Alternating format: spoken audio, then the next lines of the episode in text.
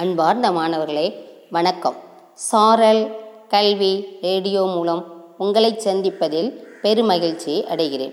நாம் இன்று பார்க்க போகும் பாடம் 5ஆம் வகுப்பு 3ஆம் பருவம் அலகு 1 சமூக அறிவியல், கோட்டைகளும் அரண்மனைகளும். இதை உங்களுக்காக வழங்குவது திருமதி மா கன்னியம்மாள், ஊராட்சி ஒன்றிய தொடக்கப்பள்ளி, ஆயர்குளம், நாங்குநேரி ஒன்றியம், திருநெல்வேலி. அன்பார்ந்த மாணவர்களே, நாம் இன்று சமூக அறிவியல் பாடத்தில் அலகு 1 கோட்டைகளும் அரண்மனைகளும் பற்றி பார்க்க போகிறோம். கோட்டைகள் அரண்மனைகள் அப்படின்னா என்ன அப்படிங்கிறத பற்றி பார்ப்போம். தமிழகத்தை மன்னர் பலர் சிறப்பாக ஆட்சி புரிந்துள்ளனர்.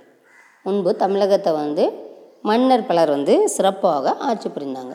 அவர்களுள் சேர, சோழ, பாண்டியர், பல்லவர், நாயக்கர் முதலியோர் குறிப்பிடத்தக்கவர். அவர்கள் தமிழகத்தை ஆட்சி புரிந்தவர்களில் சேரர், சோழர், பாண்டியர், பல்லவர், நாயக்கர் முதலியோர் குறிப்பிடத்தக்கவர்கள். சோழர்கள், பாண்டியர்கள், நாயக்கர்கள் ஆகியோர் தமிழகத்தில் அற்புதமான கோட்டைகளையும் அரண்மனைகளையும் உருவாக்கினர். சேரர்கள், பாண்டியர்கள், நாயக்கர்கள் ஆகியோர் தமிழகத்தில் அற்புதமான கோட்டைகளையும் அரண்மனைகளையும் உருவாக்கினர். டச்சு, பிரெஞ்சு மற்றும் ஆங்கிலேயர் போன்ற அயல் நாட்டினரும் நமது நாட்டிற்குள் நுழைந்து கோட்டைகளை கட்டியுள்ளனர். டச்சு, பிரெஞ்சு மற்றும் ஆங்கிலேயர் போன்ற அயல் நாட்டினரும் நமது நாட்டிற்குள் நுழைந்து கோட்டைகளை கட்டியுள்ளனர். கோட்டை அந்த கால கட்டடக்கலையின் நினைவு சின்னங்கள் அரண்மனைகள், கோட்டைகள் மற்றும் பிற வரலாற்று இடங்களாக பாதுகாக்கப்படுகின்றன. அந்த கால கட்டடக்கலையின் நினைவு சின்னங்கள் அரண்மனைகள், கோட்டைகள் மற்றும் பிற வரலாற்று இடங்களாக பாதுகாக்கப்படுகின்றன. தற்பொழுது சில அரண்மனைகளும் கோட்டைகளும் மட்டுமே நல்ல நிலையில் உள்ளன. அவை தமிழக சுற்றுலாவின் முக்கிய இடங்களாக விளங்குகின்றன. இந்த கோட்டைகள், அரண்மனைகள்லாம் தமிழகத்தினுடைய சுற்றுலா தலங்களாக முக்கிய இடங்களாக விளங்கி கொண்டிருக்கிறது. இப்போ நாம் பார்க்க போகிறது வேலூர் கோட்டை பற்றி பார்க்க போகிறோம். என்ன பார்க்க போகிறோம்? வேலூர் கோட்டை.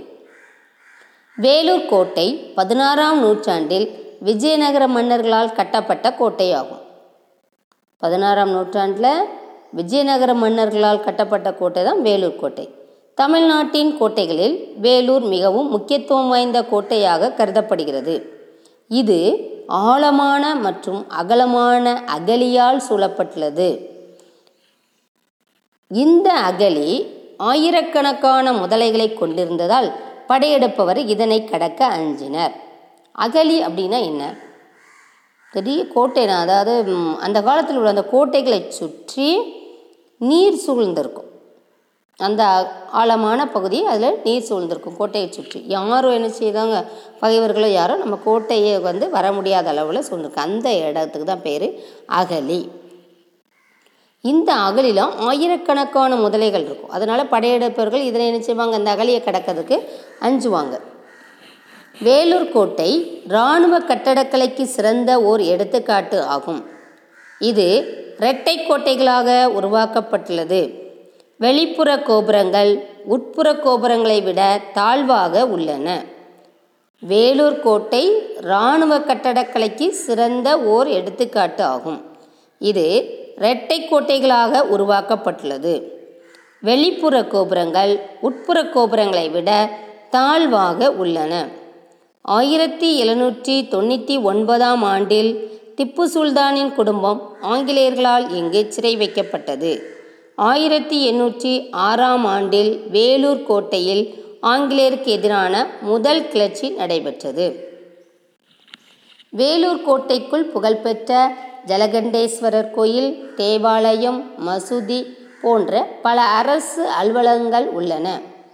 வேலூர் கோட்டையின் உள்ளே முக்கியமான 5 மகால்கள் காணப்படுகின்றன. அவை ஹைதர் மகால், திப்பு மகால், பேகம் மகால், கண்டி மகால், பாதுஷா மகால்.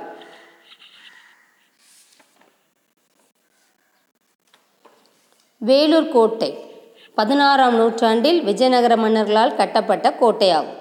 தமிழ்நாட்டின் கோட்டைகளுள் வேலூர் மிகவும் முக்கியத்துவம் வாய்ந்த கோட்டையாக கருதப்படுகிறது. இது ஆழமான மற்றும் அகலமான அகலியால் சூழப்பட்டுள்ளது. இந்த அகலி ஆயிரக்கணக்கான முதலைகளை கொண்டிருந்ததால் படையெடுப்பவர்கள் இதனை கடக்க அஞ்சினர். வேலூர் கோட்டை இராணுவ கட்டடக்கலைக்கு சிறந்த ஒரு எடுத்துக்காட்டு ஆகும். இது இரட்டை கோட்டைகளாக உருவாக்கப்பட்டுள்ளது. வெளிப்புற கோபுரங்கள் உட்புற கோபுரங்களை விட தாழ்வாக உள்ளன. 1799ஆம் ஆண்டில் திப்பு சுல்தானின் குடும்பம் ஆங்கிலேயர்களால் இங்கு சிறை வைக்கப்பட்டது. 1806ஆம் ஆண்டில் வேலூர் கோட்டையில் ஆங்கிலேயருக்கு எதிரான முதல் கிளர்ச்சி நடைபெற்றது. வேலூர் கோட்டைக்குள் புகழ்பெற்ற ஜலகண்டேஸ்வரர் கோயில், தேவாலயம், மசூதி மற்றும் பல அரசு அலுவலகங்கள் உள்ளன. வேலூர் கோட்டையின் உள்ளே முக்கியமான 5 மகால்கள் காணப்படுகின்றன. அவை ஹைதர் மகால், திப்பு மகால், பேகம் மகால், கண்டி மகால், பாதுஷா மகால். அடுத்ததாக நாம் பார்க்க போவது திண்டுக்கல் கோட்டை. தமிழ்நாட்டின் திண்டுக்கல்லில் அமைந்துள்ள திண்டுக்கல் கோட்டை 17ஆம் நூற்றாண்டில் கட்டப்பட்டது. இக்கோட்டை திண்டுக்கல் மலைக்கோட்டை என்று அழைக்கப்படுகிறது. இது 18ஆம் நூற்றாண்டில் மைசூர் அரசின் கட்டுப்பாட்டின் கீழ் வந்தது. தமிழ்நாட்டின் திண்டுக்கல்லில் அமைந்துள்ள திண்டுக்கல் கோட்டை 17ஆம் நூற்றாண்டில் கட்டப்பட்டது. இக்கோட்டை திண்டுக்கல் மலைக்கோட்டை என்று அழைக்கப்படுகிறது. இது 18ஆம் நூற்றாண்டில் மைசூர் அரசின் கட்டுப்பாட்டின் கீழ் வந்தது. மைசூர் அரசின் படையெடுப்பில் இருந்து தங்கள் நாட்டை காக்கும் பொருட்டு மதுரை நாயக்கர்களால் திண்டுக்கல் கோட்டை கட்டப்பட்டது. தற்போது இக்கோட்டையை இந்திய தொல்பொருள்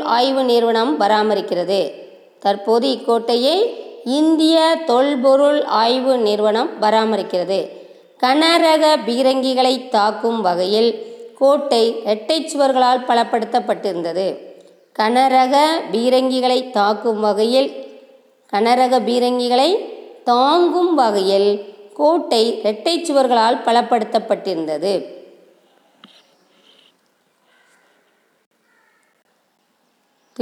திண்டுக்கல் கோட்டை தமிழ்நாட்டின் திண்டுக்கல்லில் அமைந்துள்ள திண்டுக்கல் கோட்டை 17ஆம் நூற்றாண்டில் கட்டப்பட்டது. இக்கோட்டை திண்டுக்கல் மலைக்கோட்டை என்றும் அழைக்கப்படுகிறது. இது 18ஆம் நூற்றாண்டில் மைசூர் அரசின் கட்டுப்பாட்டின் கீழ் வந்தது. மைசூர் அரசின் படையெடுப்பிலிருந்து தங்கள் நாட்டை காக்கும் பொருட்டு மதுரை நாயக்கர்களால் திண்டுக்கல் கோட்டை கட்டப்பட்டது. தற்போது இக்கோட்டையை இந்திய தொல்பொருள் ஆய்வு நிறுவனம் பராமரிக்கிறது. கனரக பீரங்கிகளை தாங்கும் வகையில் கோட்டை இரட்டை சுவர்களால் பலப்படுத்தப்பட்டிருந்தது. இந்தியாவில் ஆங்கிலேயர்களால் கட்டப்பட்ட முதல் கோட்டை புனித ஜார்ஜ் கோட்டை ஆகும். புனித ஜார்ஜ் கோட்டை சென்னையில் அமைந்துள்ளது. இக்கோட்டையினுள் மாநில தலைமைச் செயலகம் செயல்படுகிறது. புனித ஜார்ஜ் கோட்டையில் தான் மாநில தலைமைச் செயலகம் செயல்படுகிறது. திருமயங்கோட்டை அதன் அழகு மற்றும் கட்டடக்கலைக்காக புகழ்பெற்றது. இது தமிழ்நாட்டின் புதுக்கோட்டையில் அமைந்துள்ளது. திருமயங்கோட்டை தமிழ்நாட்டின் புதுக்கோட்டையில் அமைந்துள்ளது. திருமயங்கோட்டை மிகப்பெரிய பாறை கல்வெட்டுகளை கொண்டுள்ளது. இது ஊமையன்கோட்டை என்றும் அழைக்கப்படுகிறது. டச்சுக்காரர்களால் வணிக நோக்கங்களுக்காக கட்டப்பட்ட அற்புதமான கோட்டை சதுரங்கப்பட்டினம் கோட்டையாகும்.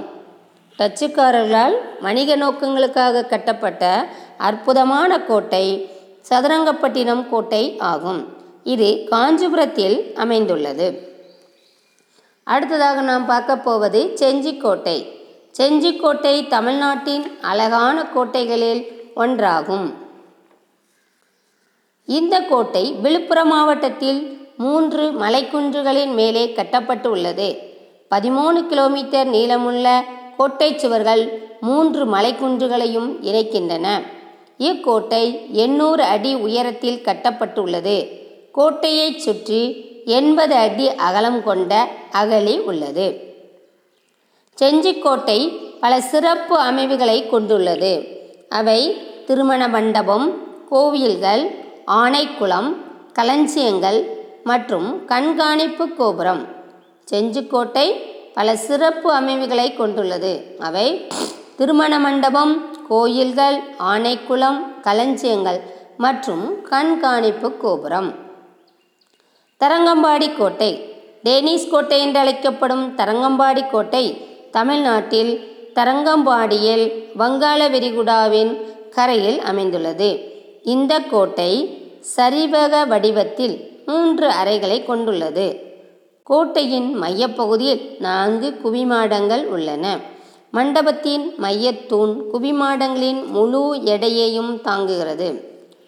டேனிஷ் கோட்டை என்று அழைக்கப்படும் தரங்கம்பாடி கோட்டை தமிழ்நாட்டில் தரங்கம்பாடியில் வங்காள விரிகுடாவின் கரையில் அமைந்துள்ளது. இந்த கோட்டை சரிவக வடிவத்தில் 3 அறைகளை கொண்டுள்ளது. கோட்டையின் மையப்பகுதியில் 4 குவிமாடங்கள் உள்ளன. மண்டபத்தின் மையத்தூண் குவிமாடங்களின் முழு எடையும் தாங்குகிறது.